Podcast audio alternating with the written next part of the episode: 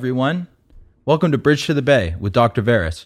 I'm Dr. Matt Veris, and this is episode 9 with Dr. Amanda Ali. Amanda and I met in grad school, and she's since gone on to be an incredibly successful academic in the osteoarthritis space. She's now an assistant professor at Michigan State as well as Wayne State and a member of the Henry Ford Health System. Now, Amanda does great osteoarthritis research specifically related to genomics, which is sort of cutting edge technology and really advancing the field. It was a pleasure to meet with her today, especially because I've known her for a while and watched her go through her successes in her career, where she's now got to where she wanted to be, being a professor. We talk about going through grad school in Canada, how she got into science when she was younger, and that transition to becoming a professor. We also talk about sort of the difficult parts of studying osteoarthritis and bringing treatments to the clinic. So, if any of that sounds of interest, enjoy. If not, hopefully one of the future episodes will be of interest. Hey, Dr. Amanda Ali, how are you doing? I'm good, Matt. How are you? I'm doing pretty good. I can't complain. I'm super excited to be chatting with you today. Thanks so much. Thanks for doing this with me. Uh, it's a great opportunity to tell the story of a professional that's gone through academia and all the trials and tribulations that entails. You were kind of like one of the people that showed me the way. And so I very much respect you and what you've done. And so I'm, I'm so excited that you've uh, agreed to do this conversation. That's that's really quite flattering. And uh, believe it or not, I'm still surprised anybody wants to talk to me and hear about my career path. So um, it's truly an honor. That's great. Too humble. Maybe we could just start with the audience and letting them know how we know each other briefly. Sure. So I, I really don't remember because, and I, and I hope that that's okay because that's I right. started my postdoc uh, at the University of Western Ontario in 2015. So maybe you can remind me what stage of career you were at at that point. But I met a lot of people at the same time. Uh, and so I recall yeah. spending a lot of time with the Beier Lab. And of course, the Beier Lab is connected to many other labs, uh, the Séguin Lab being one of them. And I believe at that time you were in uh, Cheryl's lab. Is that right? Yeah. I think I was a summer student about to start grad school. Yes, that definitely makes sense because I remember that you were a little bit shy, uh, a little bit quiet, but I had an immediate impression of you uh, uh of being very pensive and very smart. So, whatever it is you did, um, it obviously left a good impression. Uh, but I definitely had the sense that you were kind of junior to uh, the people that I was surrounding myself with, essentially, because at that point, as mentioned, I was a postdoc. Um, and of course, we know that there there are these informal ranks in the labs. Yeah. Um, and so I I don't remember interacting with you so much in the beginning, but I think uh, as I spent more time with the Beier Lab and again Séguin Lab, I think that's when we start to to hang out a little bit more. Is that right? Yeah. Yeah, I think so. I think the first time I remember talking to you was actually a night out, and I think it was pretty early on in you starting. And you know, I I was bright eyed and bushy tailed. I felt completely out of place, like imposter syndrome, all of that. I think I was by far the youngest person around there. So I was just like happy and impressed that they invited me to come along and and to meet everyone around. So I I yeah, I was definitely shy. I think you read that right. But I was hoping, you know, to just sit back, learn, uh, get to know people, and at a certain point, maybe I'd feel like I belonged a little more. And I think, you know, that was the case as I grew up a little. Yeah. And interestingly, I was probably feeling the same way because I was uh, a new postdoc uh, in a new field. Uh, and so we can definitely discuss that a bit more later. But I was leaving basic sciences, uh, diving a little bit more into qualitative research. So not only was I outside of my comfort zone in terms of uh, science, but also it was the first time I had left Toronto. Um, and although London is not so far away from Toronto in Ontario, uh, I still felt like it was a little bit of a life change for me. And so maybe we had that in common and, and probably one of the ways in which we bonded. Yeah, yeah, for sure. Um, we'll definitely get back to the postdoc. And I want to talk about imposter syndrome and how that changes or stays the same, I guess, how you progress through those uh, unofficial ranks in the hierarchy. But yeah, that's a good background. You kind of established that we were in Ontario. Uh, we met each other in London, Ontario at Western. My next question is uh, Where did you grow up? And maybe along that little story, uh, if it applies, you could tell us where you kind of got interested in science or fell in love with science. Sure. Um, I could probably, you know, talk for hours about this, but I grew up in Scarborough, Ontario, and so my entire life was really spent in the Greater Toronto area. However, I was born in Guyana, which is a small country uh, in South America, which not a lot of people know. Uh, I did, however, immigrate to Canada when I was a year and a half. So, for all intents and purposes, I am Canadian, mm. but I still am very proud of my heritage, especially because I think there are not a lot of people from the Guyanese community or the West Indian community uh, who go on, uh, dare I say it, to achieve the things that I've achieved. Um, I, I, think there are many successful people, obviously, uh, but I think specifically in academia, probably uh, uh, far fewer. Um, so I do I do want to to give a shout out to Guyana and say that I'm I'm a very proud Guyanese yeah. person. um, and, and, and you know my culture continues to be a part of my life. But you know I was raised again, as I mentioned, in in Toronto, and so I feel like I was always in a very multicultural, stimulating, diverse environment. That being said, my parents were first generation Canadians. They were immigrants. And so they didn't really have higher education. They didn't really pursue education. But that being said, somehow my dad managed to instill in me this very clear message from a very young age that knowledge is power. And he, I don't think yep. he meant education per se. I don't think he meant formal education per se. I think he probably meant um, having a certain skill set, having a way of speaking, of communicating, having certain um, abilities to conduct yourself in the world so that people wouldn't take advantage of you. So my dad mm-hmm. was this person who had this dream for us, for for my brother and I, to have some education and to, to do better than he did. I think that's probably any parent has that same goal. So mm-hmm. First, I don't know how he did this. I still wonder about this constantly because I started kindergarten and complained to the teachers that we were spending too much time playing and not enough time reading and writing. so I think that one could say in retrospect, I was probably born to be a scholar. but I don't think that that happened by chance. I think that that was the direct product of my dad telling me this message that school is very important despite the fact that they themselves did not have any formal education. In fact, no one in my extended family has ever gone to university, so they don't have any a bachelor degree. Wow. I kind of had to carve my own path, and that was difficult. But I think sometimes when you're faced with difficulty, it makes you that much stronger. So I'm currently reading uh, David and Goliath uh, by Malcolm Gladwell, and it's such a good book. I know an, an, older book, but such a good one that talks about how adversity can actually make people stronger and, and have help people mm-hmm. thrive despite what may seem like uh, a disadvantage. I think in having to carve my own way, I really pursued things that were important to me. Um, my parents were not necessarily pushing me one way or the other. So, although I didn't have early exposure to science, I think that I knew that I wanted to do something of substance, something worthwhile, yeah. whatever that meant. Uh, and I think uh-huh. a lot of people in Asian communities know what this means. This means become a doctor, become a lawyer. But I never, yeah. I never really fortunately had that pressure, but I knew my parents wanted me to go to school. So by the end of high school, I was really struggling because I didn't know what to do. I knew I wanted to go to university, but I didn't know what I wanted to study. Mm-hmm. I had throughout my high school career taken very general courses trying to keep all of my options open. But really, by the end of it, still didn't have a clear idea as to what I wanted to do in university. So I ended up in a very general program for my undergraduate degree. It's called a health studies program at the University of Toronto in Scarborough.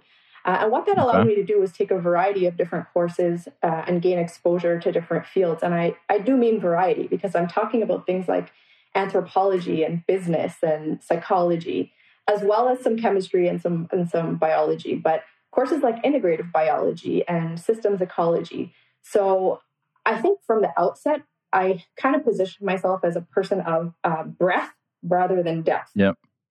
Mm-hmm. And so during during undergrad, I was you know I, I was pretty successful. I did a good degree. I graduated with a Bachelor of Science, but then again, I didn't know what I wanted to do after undergraduate. So it was kind of like this stepping stone of every stage of my career. I wasn't sure what I wanted to do next. And I hope that this message is, is one that will help some people who are probably not sure what they want to do with that. I was not a young child wanting to be a scientist my entire life.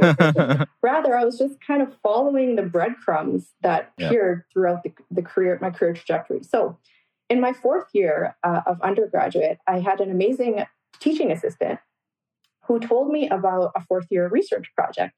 Um, and he told me I needed to approach various professors and ask them if they'd be willing to accept me in their lab. um, and that if I, you know, spent three, four months uh, doing this research placement, I'd get an idea as to what it might be like to be in research. Around the same time, I remember one of my biology professors, uh, her name is Rene Harrison. Um, I think she's a she's a bone biologist who does a lot of cool stuff with sending cells into space. I remember her giving a brief introduction about what graduate school was all about. At the time, I had no context, no framework in which to understand what she was even talking about. I had no idea what a PhD was or a master's was. I didn't know what graduate school was. I remember yeah. when I was younger, at one point, I wanted to be a psychologist, but someone told me, oh, you have to do a PhD, and a PhD takes 10 years, and you have to write a thousand page book.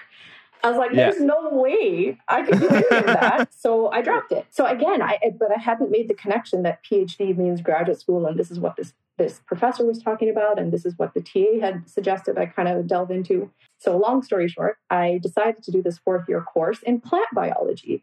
So, I grew rice and I varied external concentrations of various ions and, and see how that influenced the yield of these rice plants uh, of different mm-hmm. strains. And so, that was my first experience in research. And then at the end of that, I decided I could do, I should apply for a master's program uh, and I applied to a few places, and I fortunately got into the Institute of Medical Science at the University of Toronto, where I started in the master's program and then transferred to a PhD mm-hmm. program. And I think by this point, I forget the question you even asked me at the beginning. So probably stop talking. No, that's no, that's great. Um, you know, the more you flesh out your story, the less talking I have to do. And I know people get sick of me talking, talk too much. But yeah, just a couple things. The question was, could you give us a background on how you grew up? Uh, and you, well, you fell in love with science. So you answered it perfectly. But just a couple comments along answer. the way. Uh, that's what we want here. I yeah, I definitely don't know any other Guyanese people in academia. I don't think I've come across any. There, there's one Guyanese person we knew growing up who worked with my dad. His name was Tucker, and he used to call him.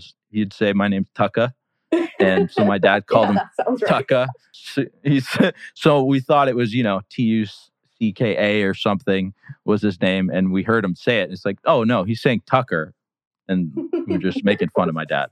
But uh, I always remember my dad, and you know they they had some family friends. I think when they were younger, my parents that were Guyanese, and they always called them like the sweetest, most generous, hospitable people and there's so few of them in North America, but every time you see them, it's a blessing because they're just, you know, w- want to be friends, make you feel welcome. And, you know, I think you kind of hold true on that perspective as well. I always thought you were super friendly, easy to talk to, and kind of got along with everyone. I'm um, so happy to hear you say that because I think we definitely are a social people.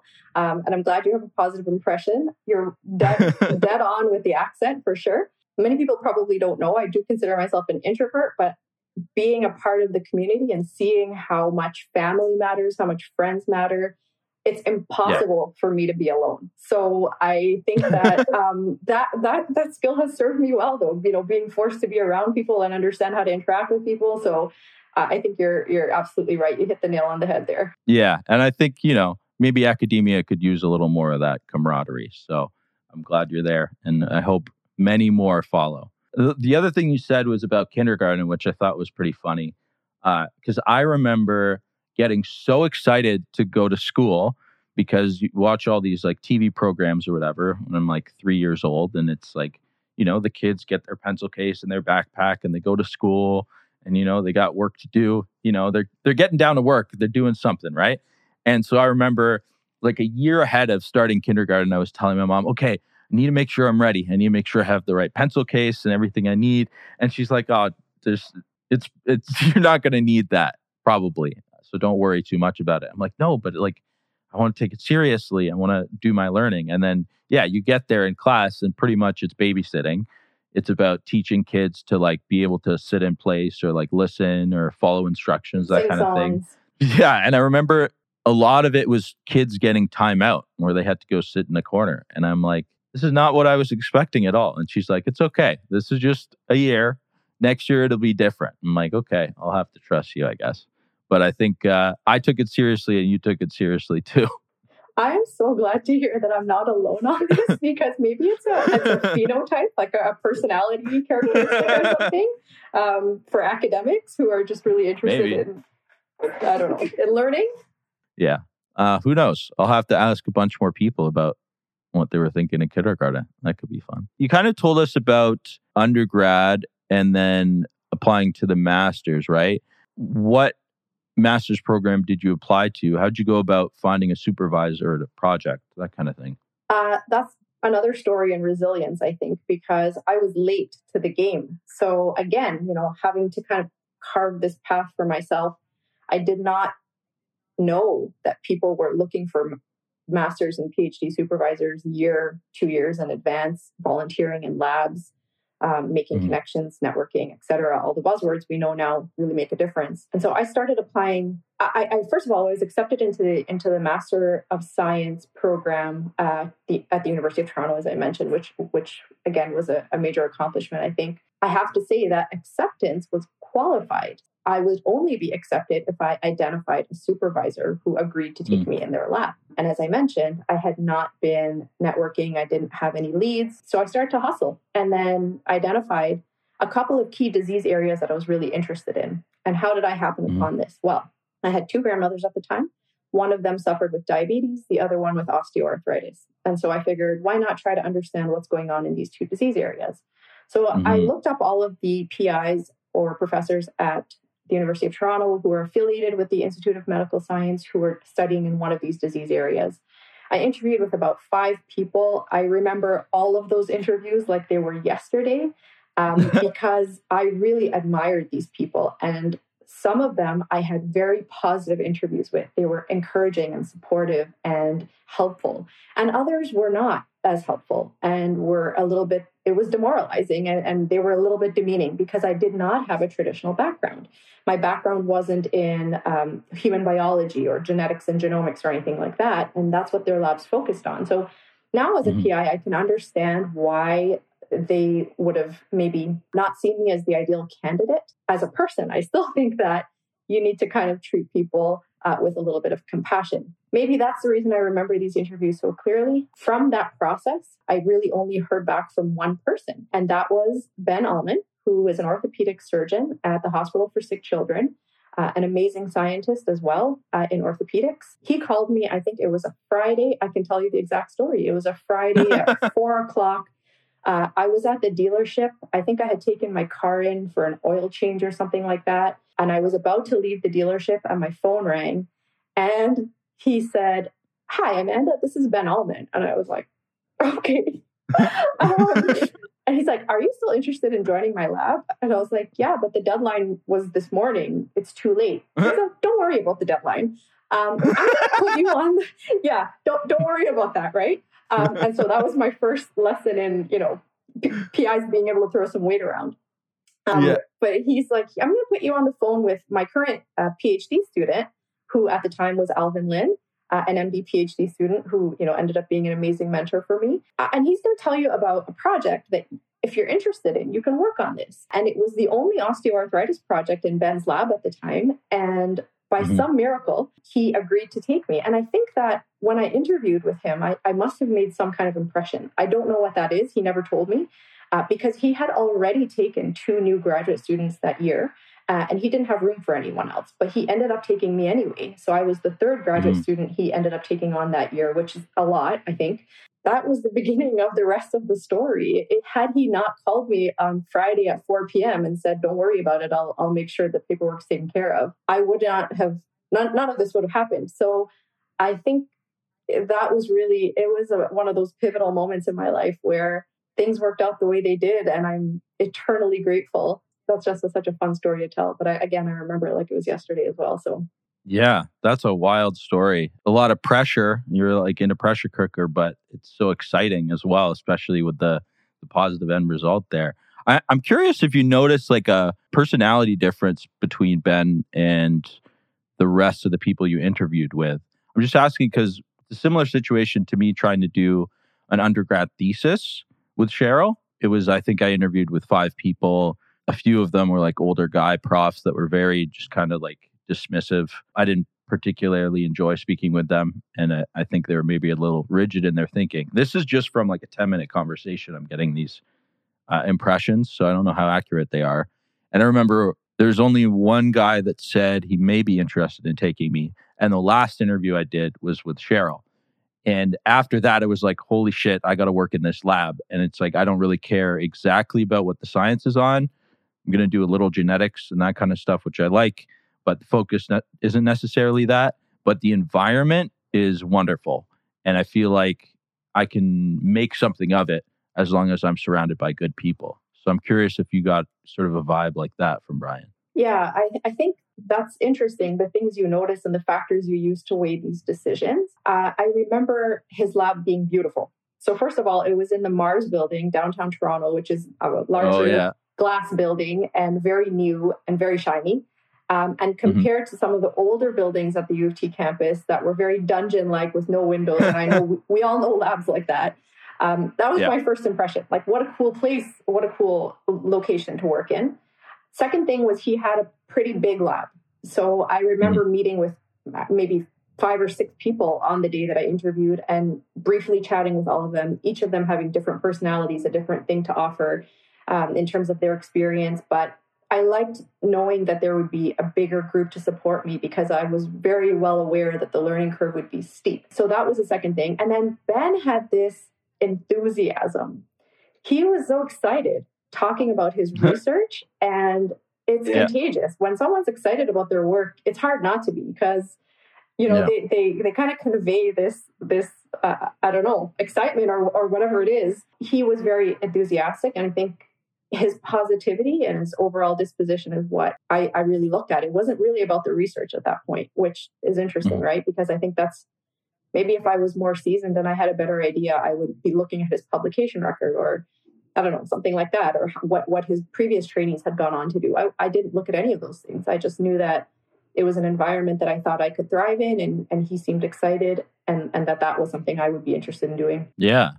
So was that the case? How was the grad school experience? You know, I, it depends on who you ask in my lab. I think different people had different experiences, but mine was extremely positive. I loved my PhD. It was very difficult mm-hmm. because I didn't know what a PCR was, and that put me at a serious disadvantage.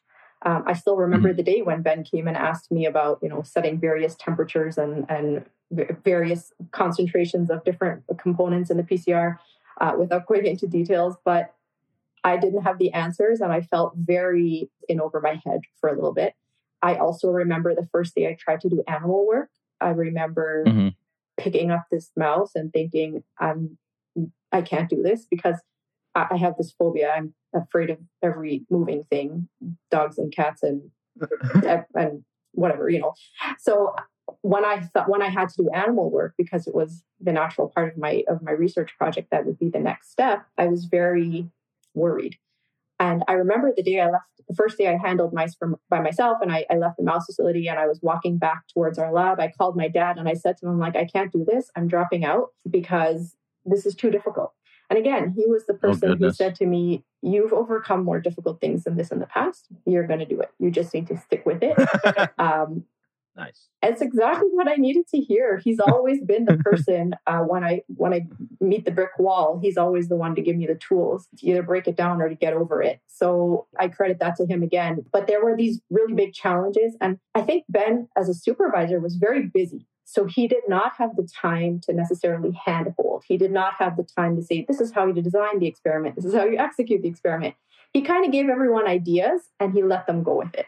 So that worked mm-hmm. really well for some people in the lab, especially people who were senior or who kind of had their own ideas as to what they wanted to do. But of course, that left um, more junior people struggling a little bit more, and I was one of those people. But by the end of it, again, I think that struggle is part of my success story because I think that is what caused me to work a little bit harder and try a little bit harder and find other ways to do things, talk to more people, read more papers, and then trial and error. So I did a lot of experiments that failed, but only in doing so did I learn how to make them work. So my PhD was seven years, and I, mm. I call it successful because I published a, a, really nice study. You know, we identified that cholesterol uh, was elevated in the cartilage of people who have osteoarthritis.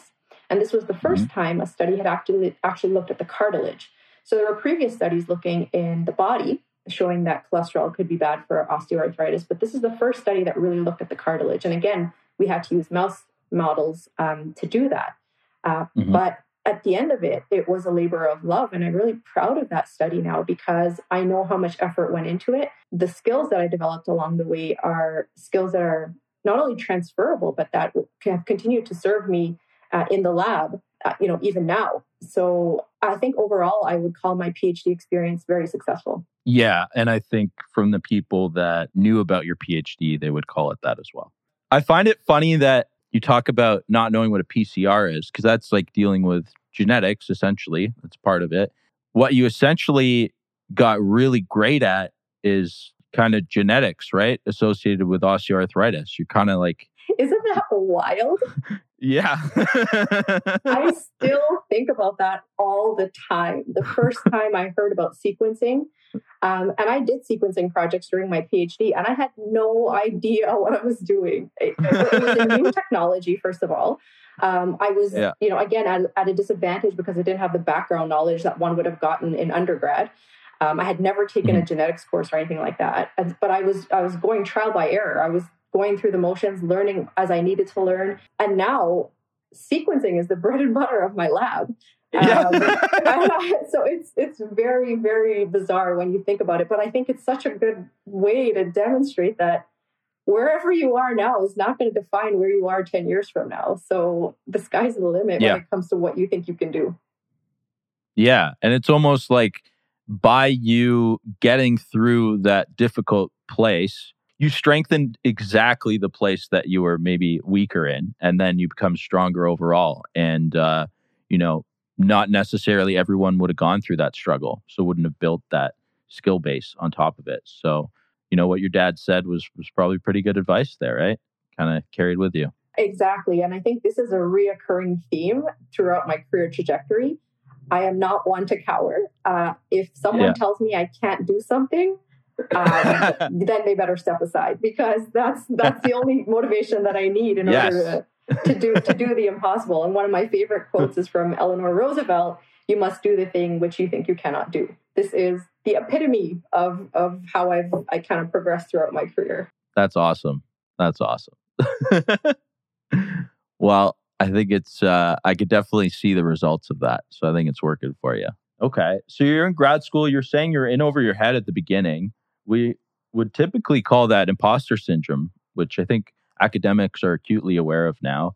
Were you aware of that term or, or, kind of what that meant at the time? I'm glad you asked about imposter syndrome because it's a topic that I continue to think about all the time. I just finished reading this amazing book, and of course, the, the title escapes me, but um, I can share that with you later. I didn't learn or I couldn't name imposter syndrome until later in my PhD, but I was definitely having all the feelings. Mm-hmm. I was surrounded by people who had traveled a lot and who had thought about science a lot and who had families who were very well educated. I was in a very different environment when I was downtown Toronto in the lab compared to when I was, mm-hmm. you know, a short train ride away in Scarborough with my family. That juxtaposition, I only later realized was very difficult to navigate because I almost was two different people. Uh, when I was at work, wow. I, I, you know, spoke in a different way and conducted myself in a different way, dressed in a different way. Yeah. Because I knew that that is what it would take to be successful. And I always joke about this because I always tried to dress nicely, and people would be like, "Why are you dressed up for the lab?" And I, I would always say, "I dress for the job I want, not the job I have."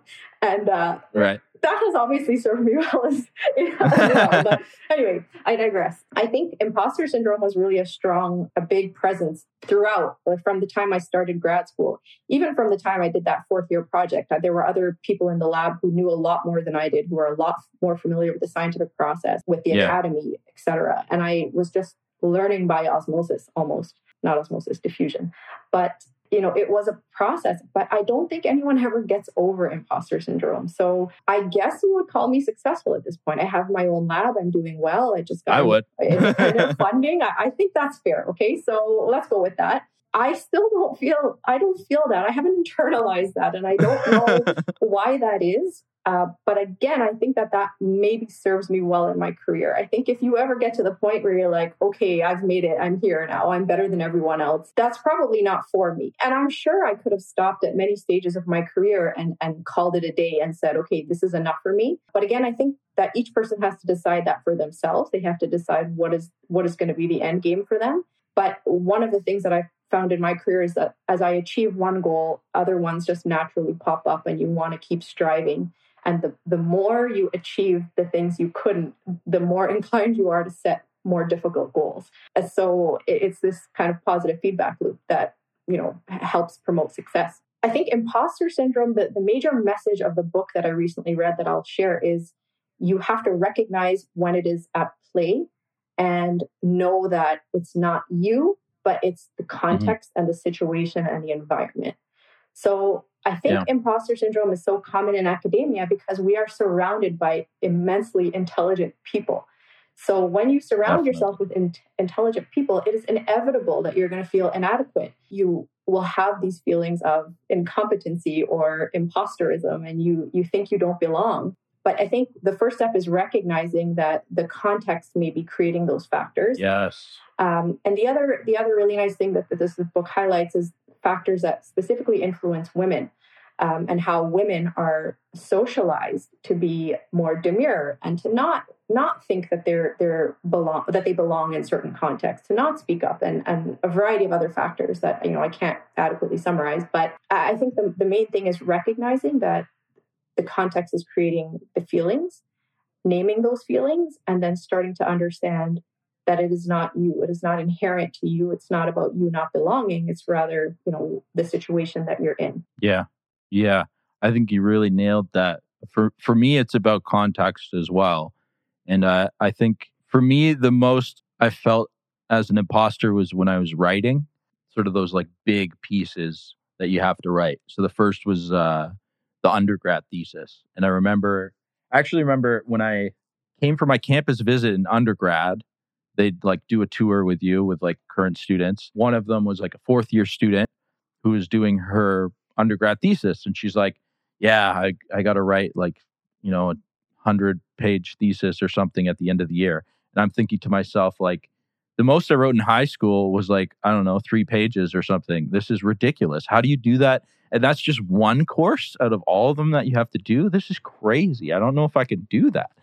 And then by the time I, I kind of always remember that in the back of my head. And then by the time I got to fourth year, I was like, okay, well, I've written a little more. It's still a lot, but at least I know that people that did this felt the same and that they just kind of chipped away at it and eventually it's done. And then once you have that, that's an accomplishment that you can then point to, like, okay, I did that. Now maybe it makes it more realistic that I could do something even bigger. And I remember the big thing in grad school was writing my first paper because I'd written the undergrad thesis and it was, you know, it contained a lot of the information that would go into a paper. But when it got time to write that paper and I was thinking of it like, oh my goodness, this is going to a scientific journal I'm going to get ridiculed. It's going to be a disaster. You know, I don't know what I'm doing at all. And so I remember talking to Cheryl, who was always very encouraging, especially early on, was like, no, just just write it. I'm like, you're not going to give us like any real tips or pointers. She's like, you can write it. Just give it a shot, and we'll we'll we'll work on what you have. I'm like, oh, I don't know, like, where do I even start? She's like, it's okay, you'll figure it out. And so I'm like, just kind of freaking out. But thankfully, I was writing with uh, one of my lab mates. And so it was, you know, a collaborative process. So it wasn't just me.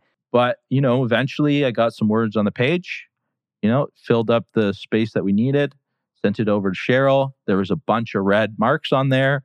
In the end, you know, we got it into a, a manageable amount that got the message across and sent it off. Eventually, the paper got accepted. And after that first one, it was like, oh my goodness, I can actually do this. It's crazy pulling back into context, I, you know, after that, I kind of realized what it was imposter syndrome. I, I had only heard the term maybe around that time. But then I found kind of the best way for me to get out of that mindset was give the context of what all those like people at the ends of their careers or like deep into their careers, what were they doing when they were at your spot? And if you talk to any of them, they'll give you that context. Like, this is what I was thinking of. Yes, I was felt like an imposter, and then you get through it, right? We're always looking at people at sort of the end results of what they've done. If you can find out what they were going through at that moment, then it's like, oh, okay, well, they're just a human, just like me. Maybe I could do it too. Yeah, that's that's such a great example, I think. And having good peers that can support you, a good supervisor who's forcing you through the motions, I think is is really yeah. important.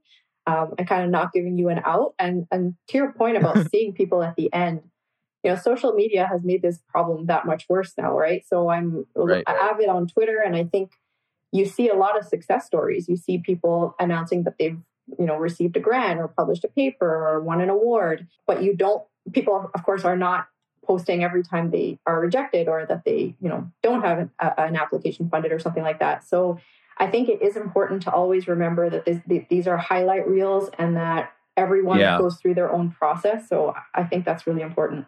Yeah. What's what's the saying i've heard? If you look close enough every overnight success like took a lifetime or something like that. Like it's you you need that context. It is a journey. We're not none of us are magical. We can't just do something in, out of thin air. So that's been helpful. Yeah. So you're at the like near the end of your PhD. You've acquired some skills that you didn't have when you started. So now you have like a toolkit you can go and look for the next step. Around the last year or so of your PhD, what were you thinking? Because you know you gotta either get a job or continue on, I guess, in academia would be a postdoc. So what was going through your mind at that point? Oh, at the end of my PhD, I was so burnt out.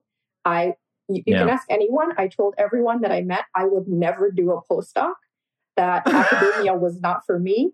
Um, I couldn't wait to switch and do something else. I just want to go to work at nine o'clock and leave at five o'clock and go home and have a life. So I spent, I was very fortunate. Again, a very supportive supervisor. At the end of my PhD, he gave me about six months that I was still in his lab, working in his lab, wrapping up some experiments, but I was really career searching. And the University of Toronto had amazing resources. I leveraged all of them and systematically ruled out every possible career option. So you're talking industry, pharma, government, non nonprofit, everything. I thought about could I see myself doing this? Would it give me the lifestyle that I want? Would it give me the fulfillment that I want? Just wasn't for me. So then I got a little bit creative and I was like, what is it that I'm really burnt out about? What is it that I really am not loving? And mm-hmm. it was the bench work. I hated being at the bench. I hated pipetting. I hated having failed experiments but I loved getting data. I loved the results and I loved the inquiry. I loved having a question and coming up with an answer and no one else knowing what that mm. was. I thought, how can I continue to stay in research but not have to do experiments? So qualitative research came up as a possibility because you know at the time my grandmother who is now deceased and I miss her very much but she would say to me what are you doing in the lab to help me what are you like so okay so you have these mice like how does that help me? And what are you doing for my you know my pain? And her osteoarthritis is terrible. She had bilateral yeah. knees and hips and shoulders and hands all affected by osteoarthritis. Uh, by the end of her life she was not able to walk. She had no independence very very poor quality of life if if I can inject my two cents, I think that this led to yeah. her having depression. She was, she was socially isolated. I think that led to mm-hmm. cognitive mm-hmm. decline, some early stages of dementia. And I think this mm-hmm. sequelae of osteoarthritis is extremely underappreciated. And if I can do one thing with my career and bring more attention to the fact that this is not a disease that's pain, that's a normal part of living, just deal with it. But this is a serious, major chronic condition. And mm-hmm. it requires attention because it's really it's really devastating and compromising people's quality of life. So so that's my serious two cents there. Yeah. I love that the question that your grandma asked because we don't get those questions enough in academia i find. Those are exactly the questions that the public want to know right? And technically they're funding us so we should be trying to get answers to those questions, no? Absolutely, absolutely. And so it, she could she was asking me this basically the entire course of my PhD, but I would just mostly brush her off. Um, but by the end, I I was thinking, here's an opportunity to answer her. So I thought, yeah. why don't I figure out what resources are available in the community? what does OA management or osteoarthritis management look like in the community? Um, and so to do that, I applied to the University of Western Ontario in London um, and was awarded this this very prestigious Kirkley postdoctoral fellowship, and I was very affectionately known as the Kirkley Fellow the entire time I was there. Right. But um, I don't know if you remember that, Matt. But Yep. um, that that was great. You had like three supervisors or something. I remember that.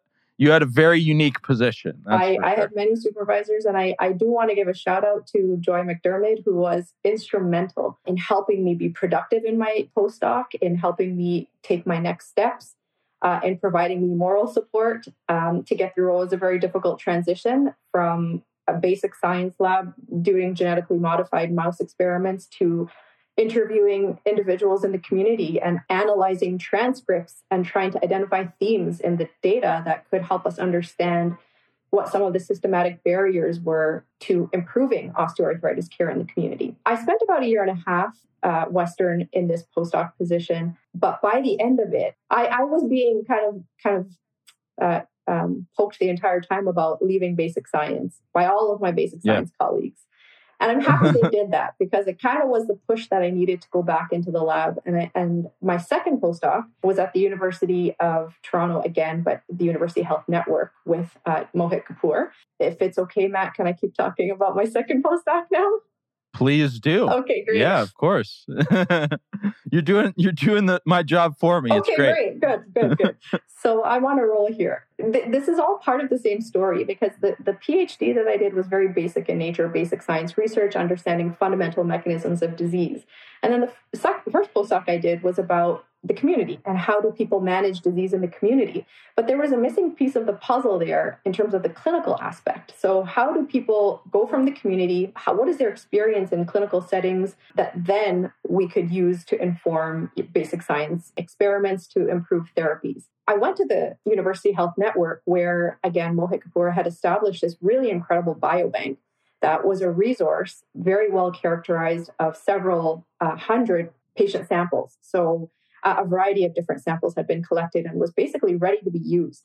And that's where I Mhm. returned to sequencing and came back to this idea of how are we going to understand markers in the blood that could help us predict if someone was at having early stages of osteoarthritis so that we could intervene uh, and better help them manage their disease again in those community settings so kind of you know coming full circle now so the, the Yeah. difference here with sequencing uh, in my second postdoc compared to the sequencing that i did in my phd in my phd i very much had the mindset oh i just need to do this experiment get it done write my paper and then i'm out of here uh, i didn't really take the time to fundamentally understand the, the underlying chemistry and and the bioinformatics, the analyses, the stats that goes into uh, mining those data.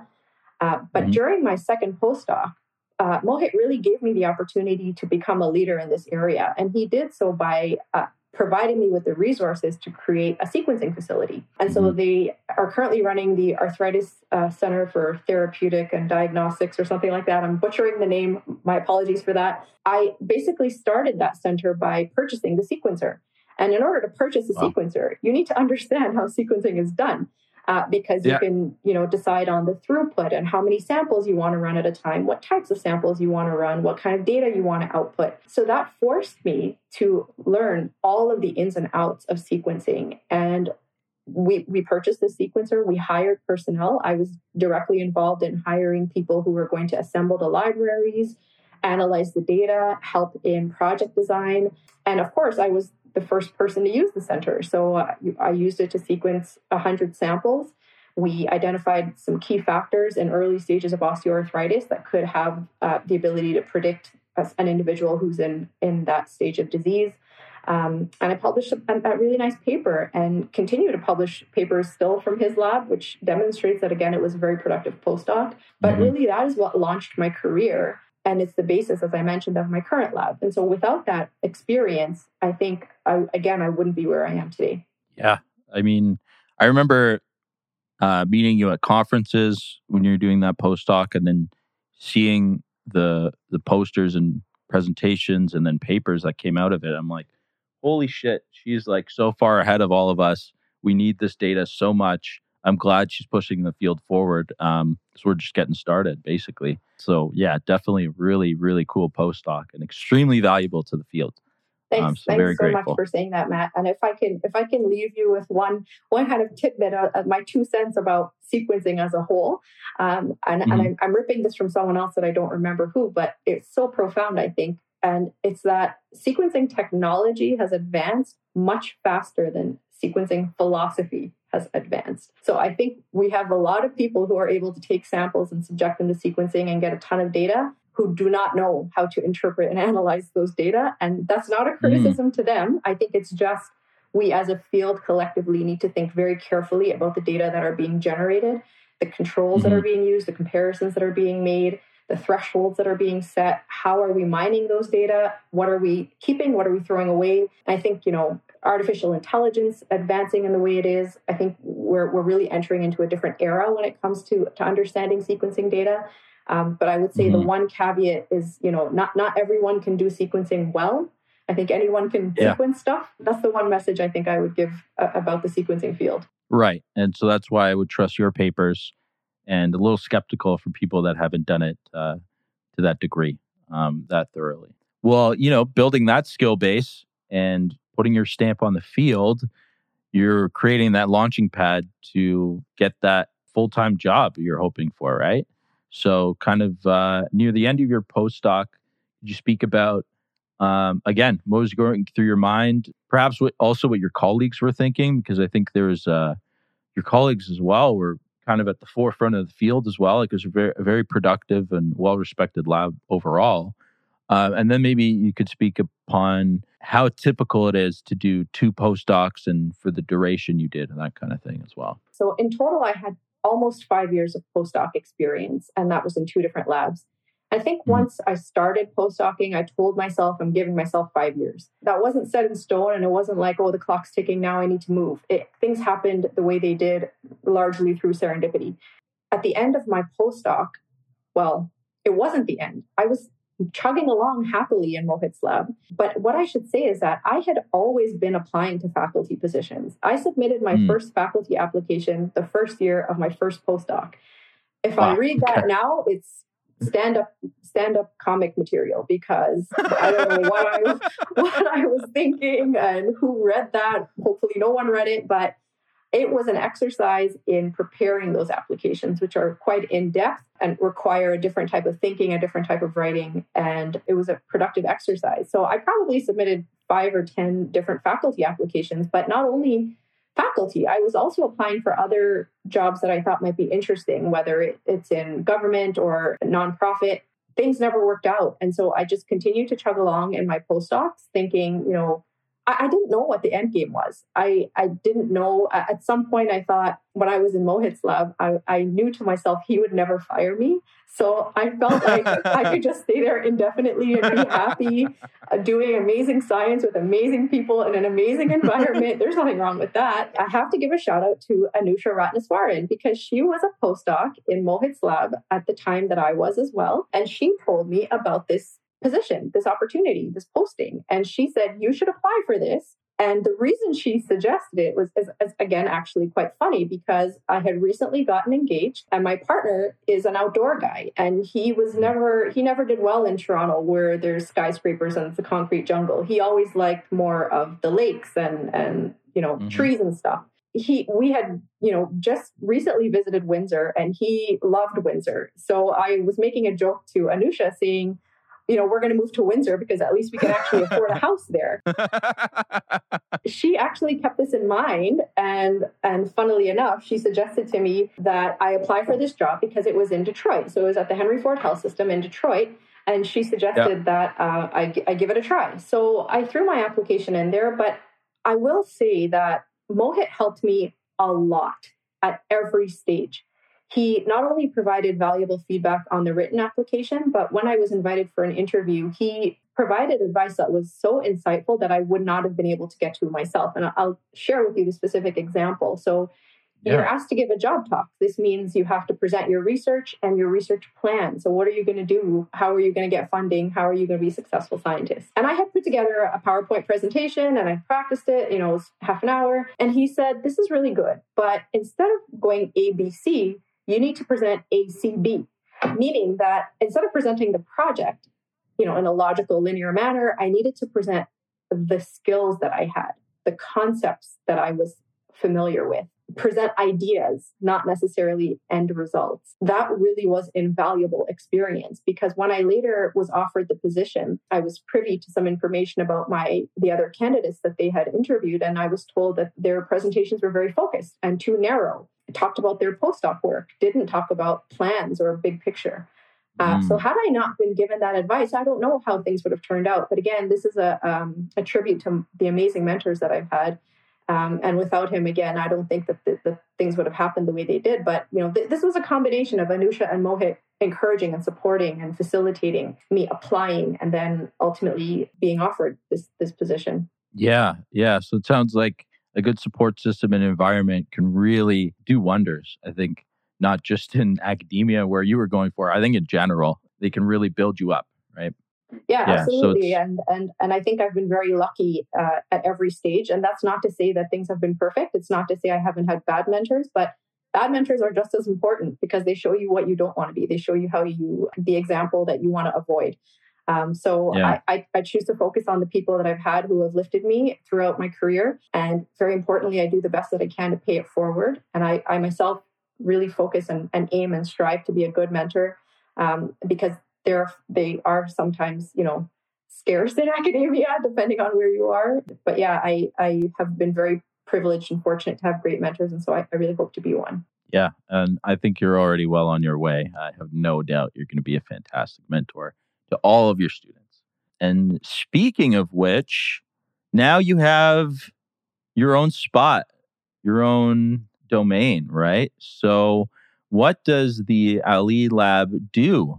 You know, maybe if you have some big, grandiose long term plans, you could share it here where it may not be applicable to a grant, but we can get an idea of uh, how a professor who's an expert in their field can kind of see a trajectory. So I want to preface all of this by saying, Matt, it is absolutely fantastic having your own lab. I love it. It's everything I thought it would be.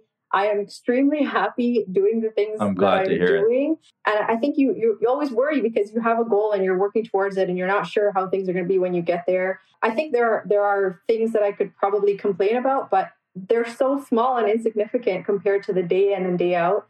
I feel extremely lucky to be paid to learn and advance knowledge and try to cure disease. It's it blows yeah. my mind that this is the career that I I am so lucky to be able to to pursue. And and again, coming back to your imposter syndrome, I'm not sure why why or how it's me, um, but I have to remind myself I, I paid my dues and I I earned this spot and and definitely and I bring a unique perspective. So. Mm-hmm. That being said, my lab is very much focused on osteoarthritis. So I think you guys have probably heard by now my PhD, my both my postdocs all focused on osteoarthritis. It is my passion. Mm-hmm. Um, and again, you know, I, I, think this is a disease that's underappreciated in terms of its impact, uh, not only in society, but at the individual level. And so I use a lot of sequencing, again, as already mentioned, already discussed. But here's my pie in the sky idea that I'm going to share with you that I, I'm not sure that I is even completely fleshed out yet. So I study something called microRNAs. And I mm-hmm. didn't I didn't really care for microRNAs again until I got to Mohit's lab and he kind of introduced us to this concept. Epigenetics is a very hot topic. You know, how can these factors modify the interaction between environment and genes to create really nuanced phenotypes and change the way one individual might respond compared to another individual? Could you just take a second to explain what a microRNA is? I was just about to do that. So oh, microRNAs, oh, it's okay, are one type of epigenetic factor. And literally micro means small. And then RNA is kind of what encodes our, our genetic information or it's what directs the DNA to become protein. So this is a small RNA, literally speaking, but it's different from other RNAs because it's more stable. Uh, they're known to primarily re- repress expression of genes, so they block uh, genes from being uh, uh made into protein. And they're found in all of the tissues and biofluids in the body. They're also conserved across many species. So it's really interesting to understand how microRNAs might be contributing to disease. Now, we know that microRNAs are important in osteoarthritis. That's been established in quite a few papers now, quite a few studies now across labs. But what makes me really excited about microRNAs is that they not only are potential biomarkers, meaning they could indicate one person has a certain disease stage versus another person, they also may be contributing to mechanisms, meaning in that person with the microRNA, maybe it's blocking certain genes that's causing the disease. Mm-hmm. And third, they're potential therapeutic targets. So we can design small molecules to block that microRNA so that it's no longer producing that effect no longer causing the disease. So here, my pie in the sky idea is that this is the definition of precision medicine. Can we yeah. take a large population of people, identify their specific microRNA signatures that may be contributing to osteoarthritis, design small molecules to block those microRNAs, and in those particular individuals, I'm not talking about the entire population, but those specific individuals, somehow help to improve their disease outcomes through this mechanism. So that's my pie in the sky idea. I love it. I was going to ask you really, there's no disease modifying therapeutics for osteoarthritis, right? And that's a huge problem because patients have very few interventions to turn to. So I was going to ask you why you think that is. What's the state of the field right now? Do, do you feel optimistic? Are there certain areas you think we could push harder on to get there? Sure. And I, I have to preface by saying I'm certainly not an expert in the area of therapeutics or disease modifying osteoarthritis drugs. Uh, but there are, I think, a couple of huge barriers that we're all familiar with in the field. First of all, clinical trials are very difficult because they're not going to go on for 10 and 20 years, which is the, the duration that we know osteoarthritis can last, mm-hmm. a lot longer in most cases. That's one challenge. Secondly, who do you recruit to clinical trials? How do we know uh, what patients should be included and how they're going to respond to a certain uh, molecule or drug? Um, and I think this is a major challenge because some people have more pain in osteoarthritis. Other people have more structural degeneration. So that means uh, more impacts to their bone and cartilage structures. And sometimes those don't correlate. Sometimes people have pain and they have perfectly normal yeah. looking knees on an x ray. So, this heterogeneity in phenotype can cause a, a bigger problem when we're trying to design a drug now it has to actually target both of those aspects. Not only does it have to prevent the structure from degenerating, it also has to pr- reduce pain, which is really difficult because I think we're only now starting to begin to understand how pain is produced in osteoarthritis. And so there's really exciting work being done. There are a few things I think in pipelines and clinical trials, but as far as I know, there have been pretty disappointing results from clinical trials. And as you know, still no currently no approved disease modifying drug. And so the current clinical practice guidelines really surround pain management and symptom management mm. and how can you delay progression largely through physical activity and diet and, and ha- maintaining a healthy weight. You know doing all the things we know are good for us but we still struggle to do.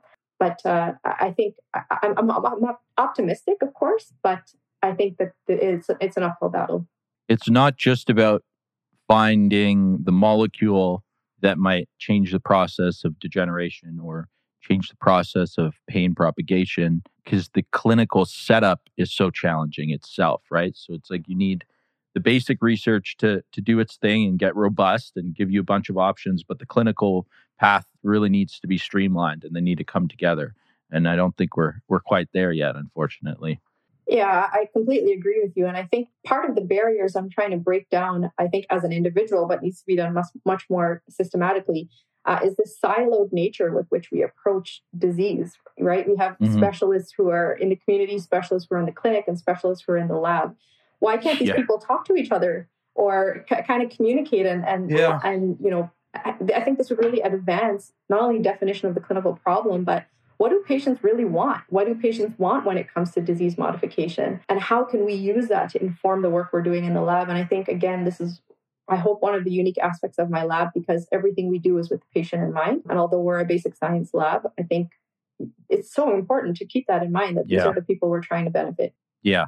Osteoarthritis is a age associated disease and I'm I'm working on you know, with a company that's trying to prolong lifespan and kind of uh, mitigate these age-related diseases. And uh, you know, having a background in musculoskeletal biology, it's something that I think about all the time. It's a real struggle because of when we're really actually looking at the landscape. There's so much that needs to be done, right? And it's to me, it's so it's it's almost surprising that there hasn't been uh, you know a, a set of people that have created that pipeline where it is integrated from patient all the way down to the bench. Maybe that should have been done 20 years ago so that the, the system's in place and they can begin iterating on it, right? But I still think that pipeline is is not clear even though there's conferences that bring all these people together for whatever reason there hasn't been a great system or maybe maybe it needs to be done in parallel all over the place at once to really get a result. I'm I'm not sure about that. Sure, sure. And I think I think Matt, you and I need to have a separate meeting as to how you and I can work together to to solve this problem. Definitely.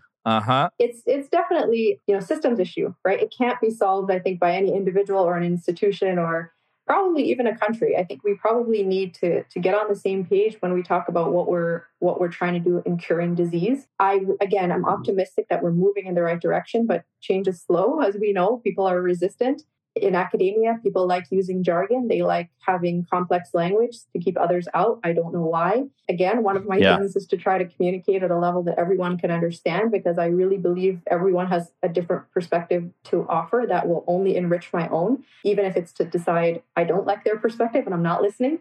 Which, uh, which Fair, actually yeah. happens quite often. Um, but uh, I would say that we, we really need to learn how to communicate better and be more inclusive and kind of integrate different perspectives so that we can really advance advance this complex problem we're trying to solve. Yeah, yeah, I I totally agree.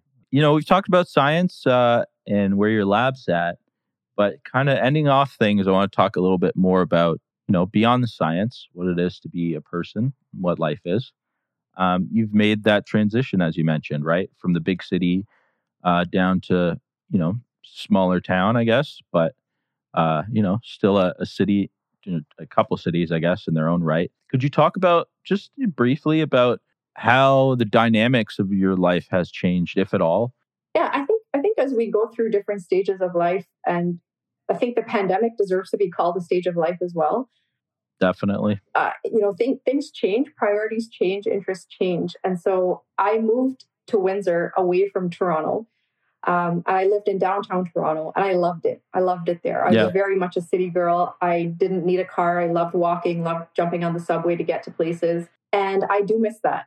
I do miss that. But that being said, you know, as I, as I advance in the years, I think to myself, I don't know if Toronto life would always be for me. I'm so grateful I had that opportunity. I miss it. I think about it all the time. So, uh, one example is I enjoy running going for a run in Windsor is very boring. I'll tell you that because okay. you know every time I left uh, my condo in Toronto to go for a run, I'd see different things, or I'd, I'd take a different street, or and I'd always manage to, to, to get down to the water to Harbourfront, and that was cool. Um, mm-hmm. But you know, in Windsor, you can run in any one direction for hours, and, and you're not getting anywhere. So um, it, it's different. It's a it's a change of, of pace, but yeah. it's, it's beneficial for my career. And I, I you know, I not everyone is great with work life balance, and I'm one of those people. So it's very difficult when you do what you love to draw a line and to say, okay, that's right. enough, especially with the pandemic. Um, I don't think that I was working from home. I think I was living at work because it, it's just very hard to, to, to step away and say, okay, I need to stop working for today and now I'm going to do something else. I also, uh, you know, I'm addicted to productivity. The more I get done, the happier I feel uh, the more fulfilled I am. But I know that that's not healthy, and so I do make a concerted effort to kind of have other things in my life and and and, and read and and chat with friends and and go out when we can when it's safe to do so. Um, you know, I'm back to traveling, and that's something that I think academia is amazing for. Academia allows you to see places and connect with people that you wouldn't otherwise. I think things have changed a little bit in terms of my life, both personal and professional life have unfolded, but I think overall for the better. I think I'm, I'm happy here, and during the pandemic, it was great to have more green space and not to be trapped in a little tuna can in downtown Toronto. So I think that that is, you know, again, one of the the pros and cons you got to kind of factor in. Mm-hmm. Yeah, I mean that ma- that makes sense. Uh, I kind of went the other direction recently from London, Ontario, which is kind of a smaller place, uh, more space. I could live in a, a townhouse with some friends, and we got a yard and garage and that kind of thing. To being in a condo downtown San Francisco, you know, I'm I'm definitely seeing that different change of pace living in the city, and I'm still getting used to that. I moved here during the pandemic, so it's really the opposite of what you did. You know, like you said, going for runs is amazing. There's so much scenery, there's people to see, right? Just a lot of dynamics going on in the city, right? And it's it's exciting too. I feel like uh, you you kind kind of sense the energy from other people, and that people are hustling. That there's things going on. It's motivating to to keep going. But I do find that I miss from time to time that relaxation or decompression of being kind of out in a field, more space, that kind of thing. So definitely like here on the weekends, I try to go for hikes and stuff in like less densely populated areas and go out and see nature and, you know, hear the quiet or hear the the sounds of nature instead of the cars and, and all of that. So I feel I'm like really, really jealous, Matt, because I love San Francisco. Uh, I have to say, out of all of the US cities I've visited, which are many, San Francisco is the best. Um, I've been there twice. In fact, my current Facebook profile picture, if anyone remembers what Facebook is, uh, is me at the Golden Gate Bridge. Um, so I'm, and it's not just because of Full House. Like it's not just because I grew up on Full House. It's it's everything about the city. So vibrant, so rich, and so I don't know, dynamic. Even the weather. Yeah. But yeah, it's true. it keeps it keeps you on your toes for sure. There's like microclimates. You walk two blocks one way, right? So I think I'll just end on on one final question. It's going to be broad on purpose. Answer it however you see fit. I'm asking it on this in this way on purpose. Um, so, you know, I'm working at a company right now trying to extend lifespan, right? And to me, I've been thinking a lot lately on, okay, well then, what does life mean? What what is life, uh, and what does that mean to you? That's a great question. Very philosophical, philosophical. say. Very philosophical and quite deep. And I could answer in a variety of ways. So, first thing I would say is I'm in the business of improving quality of life. And I think that could be one of the reasons people don't focus on osteoarthritis as much as they do cancer, for example, because cancer means you're going to die. Uh, yep. And people don't want to die. People would rather be alive and suffering than be dead.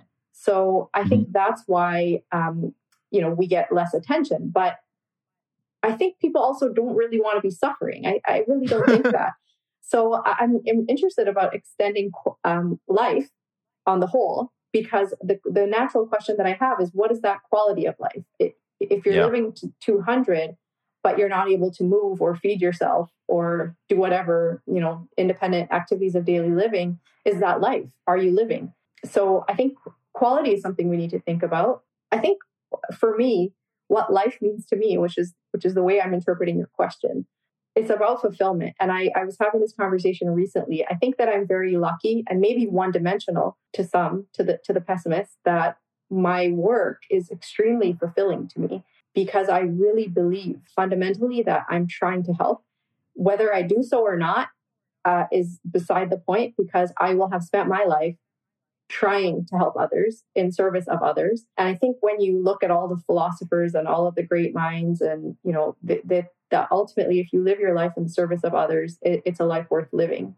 And of course we we derive more joy when we can when we can help others and we can benefit others. That's why we give gifts and do acts of service or whatever. But i you know to be cheesy i really do i feel very privileged. I feel very fortunate that my vocation really aligns with my fundamental belief system that um, if I can spend my days learning, really trying to understand a question to its core, maybe I can do something, even if it's a very small thing, even a, a very small part, even if it's training the next person who's going to then answer the question or then solve the problem. I'm spending my life trying to do good, trying to, to be better, trying to leave the world a better place than I found it. And for me, that is what a meaningful and fulfilling life is.